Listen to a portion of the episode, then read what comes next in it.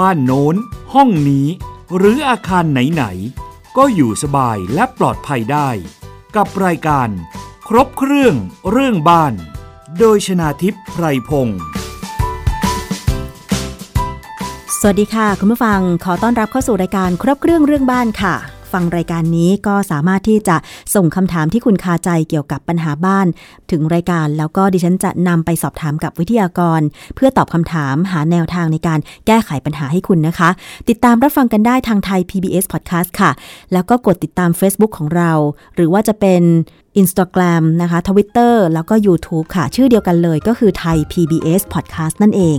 วันนี้ดิฉันชนะทิพไพรพงศ์อยู่เป็นเพื่อนคุณผู้ฟังนะคะ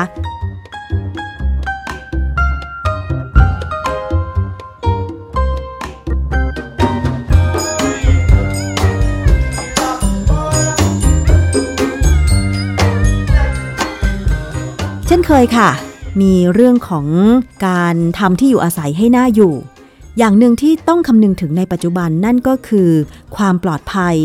ในเรื่องของการลดการติดเชื้อโควิด -19 ซึ่งกำลังระบาดหนักไปทั่วโลกนะคะ เพราะว่ามันสามารถที่จะติดเชื้อกันได้ ผ่านลมหายใจ ผ่านละอองฝอย ผ่านการปฏิสัมพันธ์ระหว่างมนุษย์ด้วยกันค่ะ ยิ่งโดยเฉพาะถ้าเราอยู่ใกล้ ๆกัน อยู่ในอาคารหลังเดียวกัน ถ้าเกิดมีผู้ติดเชื้อ ขึ้นมาแล้วก็แน่นอนคนอื่นก็ต้องเสี่ยงติดเชื้อไปด้วยนะคะ เพราะฉะนั้นวันนี้เราจะมาพูดคุยกันถึงเรื่องของระบบปรับอากาศในอาคารค่ะ ว่ามีส่วนกับการแพร่ระบาดของเชื้อโควิด -19 มากน้อยขนาดไหน รวมไปถึงระบบปรับอากาศแบบแยก และระบบปรับอากาศแบบรวมเนี่ยนะคะ แบบไหนที่ จะดูว่าเสี่ยงติดเชื้อโควิด -19 น้อยกว่ากันนะคะ วันนี้เรามาสอบถามกับอาจารย์บุญพงศ์กิจวัฒนาชัย ประธานสาขาวิศวกรรมเครื่องกล วิศวกรรมสถานแห่งประเทศไทย ในพระบรมราชูปถัมภ์หรือวสทค่ะ สวัสดีค่ะอาจารย์คะสวัสดีครับ คุณชนาทิพย์แล้วก็ผู้ฟังรายการทางบ้านทุกท่านนะครับค่ะวันนี้ก็กลับมาพบกันอีกครั้งนะครับ อาจารย์คะเห็นบอกว่ามีคำถามจากคุณผู้ฟังทางบ้าน มากเหลือเกินใช่ไหมคะ ที่ถามเข้ามาทางวสทเกี่ยวกับเรื่องของระบบปรับอากาศที่มันจะช่วยทำให้เราลดความเสี่ยงในการติดเชื้อโควิด -19 ถ้าเกิดว่ามีคนติดเชื้ออยู่ในอาคาร อย่างถ้าเป็นระบบปรับอากาศที่บ้านเนี่ย ก็ติด air condition ห้องใครห้องมันอย่างนี้ใช่ไหมคะ แต่ว่าถ้าเป็นอาคารอย่างอาคารสำนักงาน อาคารสาธารณะห้างสรรพสินค้าเนี่ยก็ส่วนมากจะเป็นระบบปรับอากาศแบบท่อ เป็นแบบรวมอย่างเงี้ยค่ะอาจารย์ จริง ๆ แล้วโอกาสหรือว่าหลักการทางด้านวิทยาศาสตร์ในการแพร่เชื้อมันมีโอกาสมากน้อยขนาดไหนคะอาจารย์ อยากจะอธิบายเกี่ยวกับการติดเชื้อทางอากาศของบ้านอยู่อาศัยกับอาคารที่เราทำงานร่วมกันนะครับ ความแตกต่างมันจะไม่ค่อยเยอะเท่าไหร่ คือมันจะติดง่ายพอๆกันในปัจจุบันนะครับคำถามที่ที่มาในรายการกับคำถามที่ไปที่วสทเนี่ยนะครับในระยะแรกของการแพร่ระบาดโควิด ครั้งแรกเลยเนี่ยปีประมาณสักปี 2013 เดือนมีนาเมษาเนี่ยนะครับ อันนั้นจะถามส่วนใหญ่คือจากสำนักงานแล้วก็การอยู่อาศัยร่วมการอยู่ในอาคารสาธารณะ แต่ปัจจุบันนี้เดือนนี้เดือนที่แล้วเนี่ยโอ้โหคำถามส่วนใหญ่เนี่ยมาจาก คนทางบ้านทั้งนั้นเลยนะครับ เพราะว่ามันติดเชื้อมันเริ่มกระจายเข้าไปในบ้านอยู่อาศัยคำถามก็คือว่าเราใช้แอร์ถูกต้องหรือไม่ เพราะว่าเออไม่เคยเป็นอย่างนี้มาก่อน พออยู่ในบ้านเปิดแอร์ปั๊บเนี่ย พอคุณผู้ชายออกไปทำงานนอกบ้านนะครับ กลับมาในบ้านก็ติดลูกบ้าง ติดภรรยาบ้างนะครับ แล้วก็คนรับใช้ที่ออกไปซื้อของที่ตลาดกลับมาก็ติดคนในบ้านด้วยนะครับคำถามที่วทช่วงนี้ก็เลย ตอบกันอุตลุดเลยว่ามันอาจจะต้องทำความเข้าใจกับประชาชนเหมือนกันว่า การใช้เครื่องปรับอากาศเนี่ยไม่ว่าจะเป็นแบบรูมนะครับ ที่เราใช้กันในสำนักงานในอาคารพาณิชย์ ในศูนย์การค้ากับบ้านอยู่อาศัยนะครับ มันไม่แตกต่างกันเรื่องเกี่ยวกับ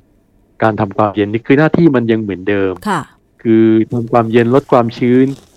ควบคุมความสะอาดของอากาศนะครับ ตอนนี้มันทำหน้าที่เพิ่มขึ้นอีกอย่าง คือว่าถ้ามี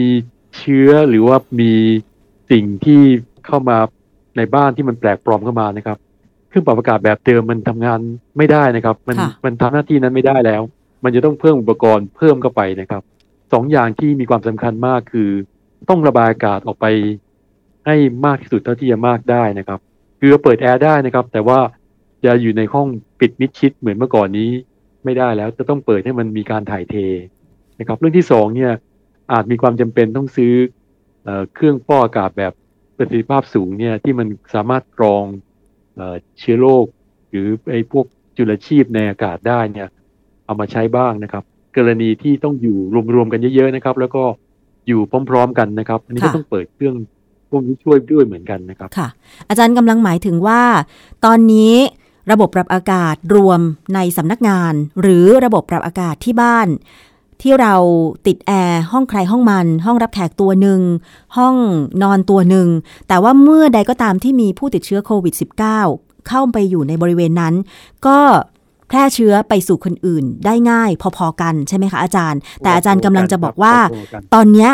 เราควรจะต้องมาปรับเปลี่ยนวิธีการเปิดเครื่องปรับอากาศในบ้านหรืออาคารแล้วล่ะ อย่างอาจารย์บอกว่าใช่ครับจริง ๆ เมื่อก่อนเนี่ย เราก็ถูกสอนมาโดยตลอดนะคะว่าเวลาเปิดแอร์เนี่ยอย่าเปิดประตูหน้าต่างทิ้งไว้ เพราะว่าแอร์มันจะออกจะเปลืองไฟใช่ไหมอาจารย์ แต่ปัจจุบันนี้อาจจะไม่ใช่แล้ว ถึงแม้ว่าจะเปิดแอร์ในบ้านในอาคาร แต่เราก็ควรเปิดหน้าต่าง เปิดประตูบ้างบางครั้ง เพื่อให้อากาศมันถ่ายเทออกไป แล้วก็เติมอากาศข้างนอกเข้ามา ถูกต้องไหมคะอาจารย์ ถูกต้องครับ โดยเฉพาะบ้านพักอาศัยอาคารพาณิชย์เล็กๆอพาร์ตเมนต์หอพักแล้วก็บ้านที่มีมีขนาดใหญ่หน่อยนะครับ อันนี้เมื่อก่อนนี้คืออย่างที่คุณนาทิพเรียนผู้ฟังนะครับ คือเราต้องปิดหน้าต่างปิดประตูให้มิดชิด เพราะว่าเราต้องการการสูญเสีย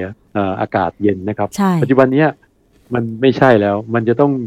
คิดวิธีที่จะต้องต้องถ่ายเทอากาศบ้างบางครั้ง เพื่อให้มีอากาศเข้ามาไล่อากาศเสียเนี่ย ที่มีการปนเปื้อนนี่ออกไปบ้างนะครับอันนี้เมื่อก่อนเนี่ยบ้านอยู่อาศัยเนี่ยนะครับเราอยู่กันสองคนการติดเชื้อก็คือไม่เกินสองคน แต่ในในสำนักงานเนี่ยมันคือเครื่องปรับอากาศแบบเดียวกันนะครับ แบบเดียวกันเป๊ะเลย เครื่องอาจจะมากกว่าเท่านั้นเองนะครับ แต่สำนักงานมันมีสิบคนพอติดเชื้อหนึ่งคนมันติดสิบคนเลยอีกเก้าคนติดด้วย ใช่มันเลยกลายว่าเอ๊ะมันมีความแตกต่างไหมระหว่างแอร์ที่เราใช้ที่บ้านกับที่สำนักงานจริงไม่แตกต่างนะครับเพราะว่าสำนักงานมันคนเยอะกว่าเท่านั้นเอง ก็เลยทำให้รู้สึกว่าเรามันรุนแรงกว่า มันติดง่ายกว่า คือเมื่อมันติดง่ายพอๆกันทั้งบ้านทั้ง ทั้งสำนักงานเพียงแต่บ้านเนี่ยมันอยู่กันน้อยสองคนสี่คนก็ติดสี่คน แต่มันติดทั้งบ้านนะสำนักงานเนี่ยสิบคนมันติดสิบคนเลยเนี่ยอันนี้อาจจะเออเป็น cluster ได้เลยอะไรประมาณ ก็เลยการว่าเราเรารู้สึกกังวลกับเครื่องปรับอากาศนะครับแต่ต้องระบายอากาศทิ้งนะครับ ถ้าไม่ระบายอากาศทิ้งเนี่ย โอกาสที่จะติดเชื้อในเวลาสั้นนี่มัน อาจจะเร็วมาก อืมแล้วก็ไม่ปลอดภัยนะครับ อาจารย์แล้วทีนี้อย่างอาคารที่เป็นโรงพยาบาลหรือโรงพยาบาลสนามที่เขาตั้งขึ้นมาเพื่อรองรับหรือว่าดูแลคนป่วยโควิด -19 ล่ะคะ อันนี้คือจริง ๆ แล้วเนี่ยการระบายอากาศล่ะคะ อาจารย์มันจะแตกต่างจากอาคารที่มีอยู่เดิม หรือว่าอาคารสำนักงานอะไรยังไงคะอาจารย์ เอากรณีโรงพยาบาลสนามก่อน เพราะว่าอันนี้เห็นได้ชัด โรงพยาบาลสนามเนี่ยส่วนใหญ่จะไม่มีเครื่องปรับอากาศนะครับหรอคะส่วนใหญ่จะเป็นห้องโล่งๆที่มีความสูงประมาณสักสิบเมตรแปดเมตร สูงมากเพราะเป็นพวกอินเนเซียมหรือว่าเป็นพวกหอประชุมใหญ่ ๆ นะครับ แล้วเราก็เปลี่ยนแปลงพื้นที่ใช้สอยเหล่านั้นเนี่ยมาเป็นสถานพยาบาล แล้วก็อาคารเหล่านี้มันจะระบายอากาศดีมาก เพราะว่ามันมันต้องการลดอุณหภูมิ โดยใช้อากาศจากภายนอกเนี่ยก็มาถ่ายเท เพราะฉะนั้นก็จะมีหน้าต่าง เงียบเลยครับ แล้วก็มีพัดลมตัวใหญ่ๆเนี่ย คอยถ่ายเทอากาศ เพราะฉะนั้นพวกนี้จะไม่ค่อยอับ ไม่ค่อยอับอากาศ แล้วก็ไม่ค่อยร้อนแล้วก็อีกอย่างคือผู้ป่วยแทบทุกเตียงที่ไปดูนะครับเตียงสนามนะครับเขาก็จะมีพัดลมประจำตัวก็เลยนะตั้งอยู่ตรงบริเวณนั้นเลย แล้วก็เอาลมใส่ตัวนะครับจากว่าการติดเชื้อในในโรงพยาบาลสนามเนี่ย มันมีอาการป่วยพอๆกัน คือเป็นสีเขียวนะเพราะการติดเชื้อจากสีเขียวไปสีเขียวเนี่ยเออมันรุนแรงไม่เยอะฮะมันไม่ไม่เยอะเท่าไหร่ยกเว้นว่าในกลุ่มนั้นนี่มีพัฒนาเป็นสีเหลืองเมื่อไหร่ปุ๊บเนี่ยเขาก็จะแยกออกไปทันที เช่นมีอาการไอเกิดขึ้นมีเสมหะแล้วก็หายใจลำบากปุ๊บก็กิจกรรมเพราะพวกนั้นจะเป็นเริ่มเริ่มจะเป็นสีเหลืองนะครับแล้วก็เหลืองเข้มแล้วก็เหลืองแล้วก็แดงเลย มาถึงสถานพยาบาล สถานพยาบาลเนี่ย ถือว่าเป็นแหล่งที่มีเชื้อเนี่ยเยอะสุดเลยนะครับถ้าเทียบกับอาคารพาณิชย์ทั่วไปนะครับ สถานพยาบาลเนี่ยการระบายอากาศดีมากเพราะออกแบบโดยวิศวกรก็ต้องกลุ่มเรื่องเกี่ยวกับการถ่ายเทอากาศต่อคนแล้วก็ต่อพื้นที่นะครับ แล้วก็ต่อ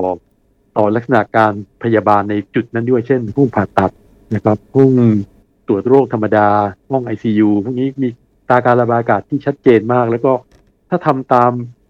มาตรฐานการระบายอากาศของสถานพยาบาลนะครับโอ้ปลอดภัยมากอืมปลอดภัยกว่าอาคารประเภทอื่นเยอะเยอะแยะเลยครับค่ะนั้นการติดเชื้อใน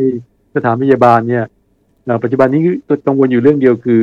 คนป่วยหนักที่ต้องใช้เครื่องช่วยหายใจค่ะแล้วก็เขา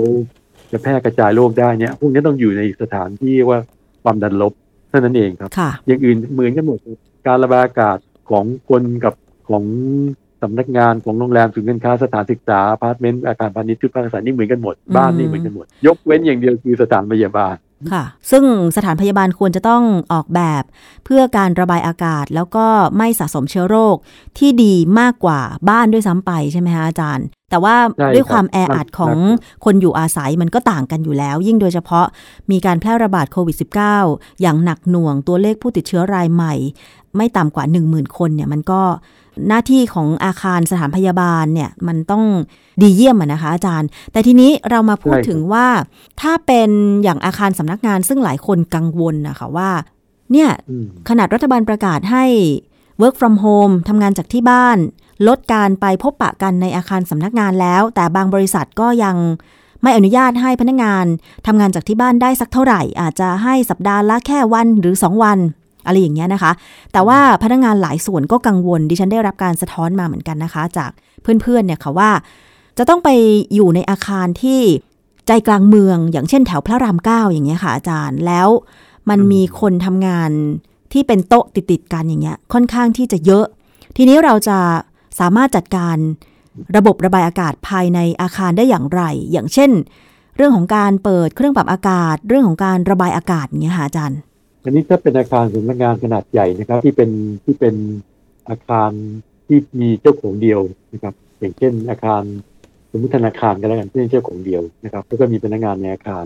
กับพวกสำนักงานที่มีหลาย ๆ เจ้าของ เช่นสำนักงานที่เป็นอาคารชุดคอนโดมิเนียมนะครับอันนี้การออกแบบก็ไม่แตกต่างกันอีกเหมือนกันนะครับเขาก็จะกำหนดอัตราการระบายอากาศเนี่ยตามมาตรฐาน แล้วก็มีกฎหมายกำหนดด้วยนะครับ สถาน สำนักงานเนี่ยต้องระบายอากาศนี่ไม่น้อยกว่า 4 ลูกบาศก์เมตรต่อชั่วโมงต่อตารางเมตรค่ะนะครับถ้าเราระบายอากาศแบบนี้นะครับของสำนักงานนะครับ ไม่ว่าจะเป็นสำนักงานอาคารชุด หรือสำนักงานที่มีเจ้าของเดียวเนี่ย แล้วก็เราเปิดระบบระบายอากาศอย่างถูกต้องนะครับ อันนี้ก็ยังยังยังยังปลอดภัยนะสำหรับการทำงานตามปกติ ยกเว้นว่าบังเอิญมีผู้ติดเชื้อเนี่ยเดินเข้ามาอีก ถ้าเดินเข้ามาอีกเนี่ยปุ๊บเนี่ยเอ่อไม่ว่าการระบายอากาศแบบแบบ ที่เรามีอยู่ในอดีตหรือว่าปัจจุบันที่เรากำลังจะออกแบบเนี่ยอันนี้อาจจะไม่เพียงพออืมอาจต้องมีเครื่องช่วยสำหรับ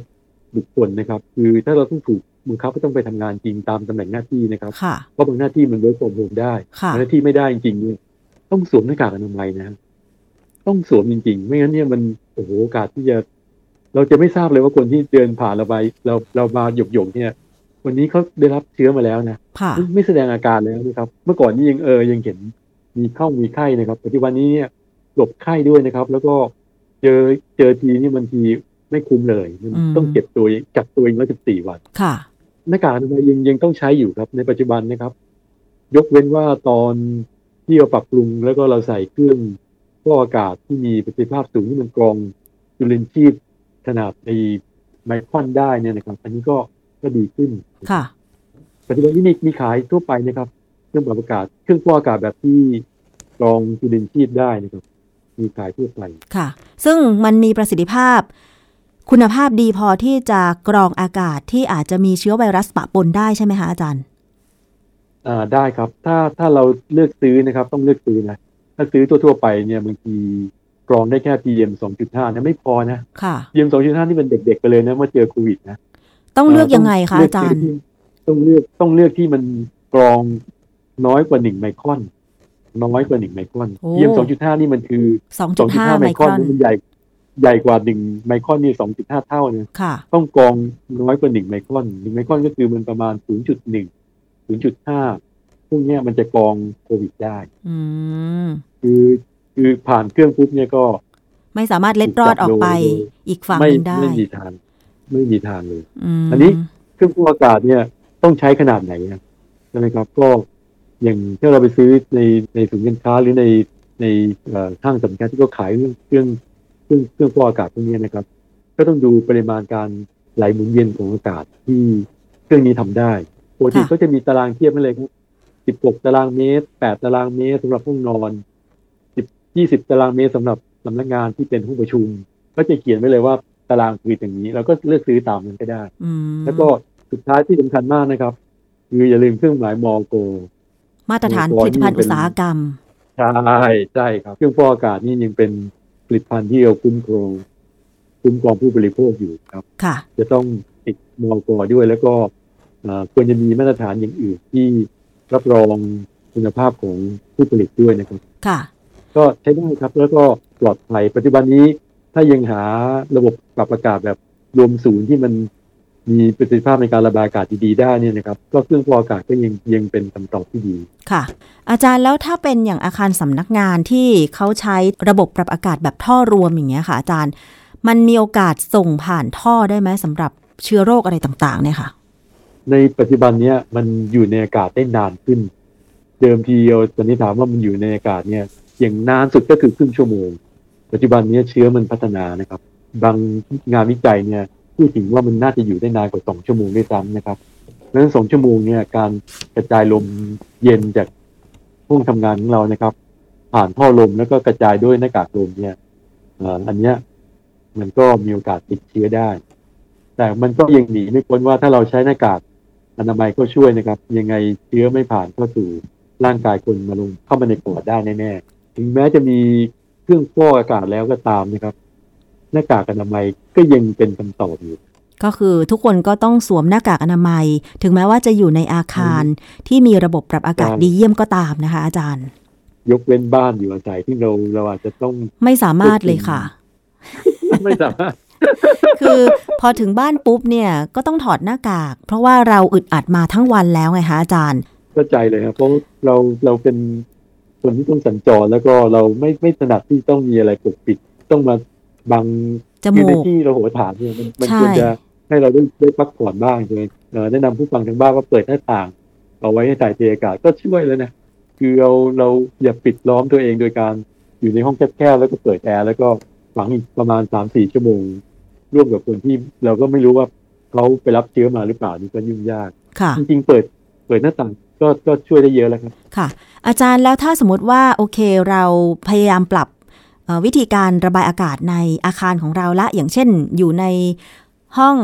บ้านพักหรือคอนโดมิเนียมอย่างเงี้ยค่ะอาจารย์ แล้วสมมุติว่ามีเพื่อนมาหาที่บ้าน เรากลัวว่าเอ๊ะถ้าเปิดระบบปรับอากาศ ถ้าเปิดแอร์แล้วปิดประตูหน้าต่างหมดเนี่ยมันมีความเสี่ยงหรือเปล่า เราก็ไม่รู้ว่าเพื่อนเราไปไหนมาบ้าง ก็เลยใช้วิธีการเปิดพัดลมแทน แต่เปิดหลาย ๆ ตัว แล้วก็เปิด หน้าต่าง ประตูระเบียงอะไรอย่างเงี้ยนะคะ อาจารย์ แบบเนี้ยลมที่พัดผ่านตัวเราหรือเพื่อนเราอย่างเงี้ยค่ะ มันมีโอกาสที่จะส่งเชื้อโรคจากตัวคนใดคนหนึ่งถ้าเกิดว่าคนนั้นติดเชื้อเนี่ย ไปมากกว่า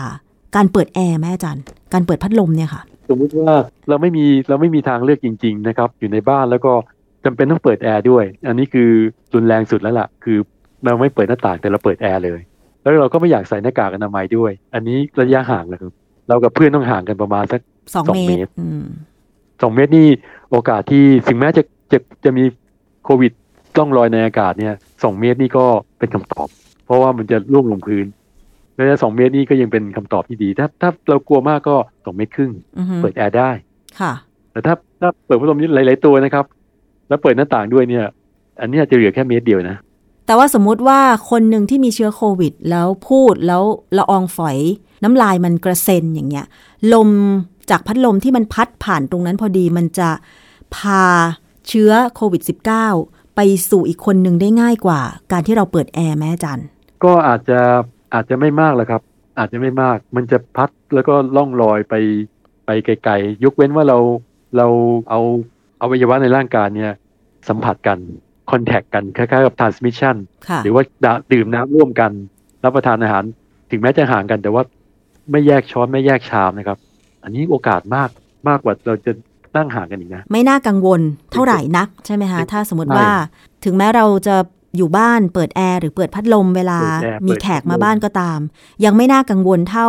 การที่เราจะต้องรักษาระยะห่าง แล้วก็ใช่ฮะไม่ใช้ของไม่ใช้ใช้ร่วมกับของคนอื่นร่วมร่วมกันเด็ดขาดเลยครับ แล้วก็ถ้าเขาออกไปจากบ้านแล้วนะครับ หลังจากที่เขาเขารับตาแล้วนะก็เช็ดทำความสะอาดอุปกรณ์ที่เขาจับอะอืมเช่นลูกบิดประตูค่ะอย่างแรกเลยก็คือลูกบิดประตู เพราะว่ามันจะเกาะตรงนั้นได้นานอือฮึประมาณหกชั่วโมง แต่ในอากาศเนี่ยมันแป๊บเดียวครับครึ่งชั่วโมงหนึ่งชั่วโมงเนี่ยก็หายไปแล้วยิ่งมีพัดลมเป่าเนี่ยมันก็ลอยไปเลยอืไม่มีประเด็น ยกเว้นเราขยี้ตาที่มันอาจจะเข้าทางตาค่ะแต่ตอนนี้ หลักฐานพิสูจน์หลายอย่างแล้วนะครับ ตากับหูนี่โอกาสทัดไม่มีเลยนะค่ะ ตอนนี้ช่วงเดียวที่มันเข้าได้ก็คือจมูกกับกับปากนะอย่าเช็ดปากด้วยมืออะไรเงี้ยไม่ไม่ควรทำค่ะ ที่ชวนอาจารย์บุญพงศ์คุย เรื่องของระบบปรับอากาศ แบบแยกและแบบรวม รวมถึงการเปิดแอร์เปิดระบบปรับอากาศในอาคารเนี่ยนะคะ ก็เพราะว่าดิฉันคิดว่าในปัจจุบันเนี้ยตั้งแต่มีโควิด -19 ระบาดเนี่ย เราได้รับผลกระทบกันทุกคน แล้วการแพร่ระบาดยิ่งหนักไปกว่าเดิม เพราะว่ามันกลายพันธุ์ ไวรัสนี่มันก็ฉลาด พยายามที่จะไม่ให้ตัวมันตาย ด้วยการกลายพันธุ์ไปเรื่อยๆ ปรับสภาพตัวเองไปเรื่อยๆ ใช่ไหมคะอาจารย์ แต่ว่าใช่ใช่ครับ ทุกวันเนี้ยเหมือนว่าชีวิตของมนุษย์เราเนี่ยมันต้องปรับเปลี่ยนเพื่อให้อยู่รอดไม่ตายด้วยสาเหตุการติดเชื้อไวรัสโควิด -19 เพราะฉะนั้นเนี่ย การปรับวิถีชีวิต การใช้ชีวิตในอาคารบ้านเรือน หรือแม้แต่การปฏิสัมพันธ์กับคนอื่นเนี่ยดูเหมือนว่า เราอาจจะแสดงออกแบบ อืม ฉันอยู่ห่างเธอ อืม พอเธอไปรับตาไปปุ๊บ ฉันต้องฉีดแอลกอฮอล์นะเพื่อฆ่าเชื้อมันเหมือนว่า เอ๊เรารังเกียจเพื่อนหรือเปล่าแต่จริงๆแล้วเนี่ย ทุกคนก็ควรจะปรับแบบนี้ใช่ไหมอาจารย์คะใช่ครับเป็น new normal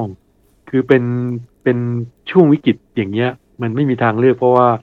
เราไม่เป็นเขาก็เป็นนะครับค่ะเพราะฉะนั้นต้องระวังทั้งสองข้างคือทั้งเราทั้งเขาค่ะนะครับ เพราะฉะนั้นก็เขาก็คงเข้าใจว่าเราไม่ควรจะไปหาเพื่อนในในเวลาอย่างเงี้ย ไม่ควรเดินทางไม่ควรออกจากบ้านค่ะนะครับ แล้วก็ปฏิบัติตามคำแนะนำของ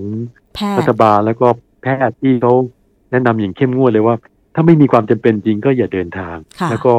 พยายามใช้ชีวิตด้วยความระมัดระวังนะครับ เป็นสิ่งที่เขาเตือนมาตลอด เพราะฉะนั้นก็ต้องปรับ นะคะวิถีชีวิตให้เป็นรักษา New normal ระยะห่างทางกายภาพ แล้วก็อาจจะปฏิสัมพันธ์ แบบใกล้ชิดกับคนอื่นให้น้อยลง ยกเว้นคนในครอบครัว ซึ่งอาจจะหลีกเลี่ยงไม่ได้ ซึ่งนี่แหละมันเป็นปัญหาใช่ครับที่ตามมาว่าพอคนในครอบครัวคนหนึ่งติด สมาชิกในครอบครัวหลาย ๆ คนก็เลยติดด้วยเพราะว่าความใกล้ชิดกัน แต่เชื่อเถอะค่ะว่า หลังจากเหตุการณ์การระบาดของโควิด -19 ผ่านไป เราจะมีภูมิคุ้มกันที่แข็งแรงขึ้นมาก ๆ นะคะอาจารย์บุญพงศ์ ใช่ครับ แล้วเราจะอดทนแล้วก็มีมีมารยาทเพิ่มขึ้นด้วยค่ะ ไม่แย่งกันไปนู่นไปนี่มันเราจะรักษาแล้วก็เคารพสิทธิของผู้อื่นเพิ่มขึ้นด้วยค่ะวันนี้ต้องขอบพระคุณค่ะ อาจารย์บุญพงศ์กิจวัฒนาชัยนะคะ ประธานสาขาวิศวกรรมเครื่องกล จากวสทค่ะ ที่มาอธิบายเรื่องของระบบปรับอากาศกับการแพร่ระบาดของโควิด -19 เพื่อทุกคนจะได้นำไปปรับใช้ปฏิบัติตัว ลดความเสี่ยงในการติดเชื้อโควิด -19 นะคะ ขอบคุณมากค่ะอาจารย์คะครับสวัสดีครับ ค่ะ สวัสดีค่ะ และนี่ก็คือรายการครบเครื่องเรื่องบ้านนะคะ หมดเวลาลงแล้วค่ะ ดิฉันชนะทิพไพรพงศ์ต้องลาไปก่อน สวัสดีค่ะ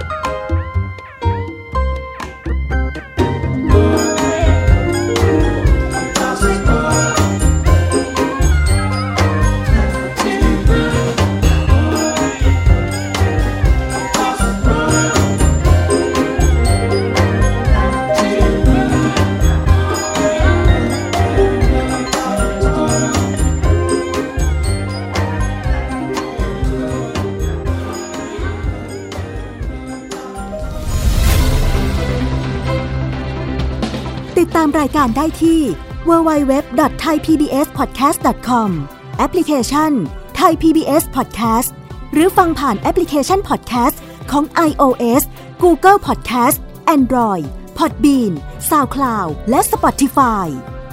ติดตามความเคลื่อนไหวของรายการและแสดงความคิดเห็น โดยกดถูกใจที่ facebook.com/thaipbspodcast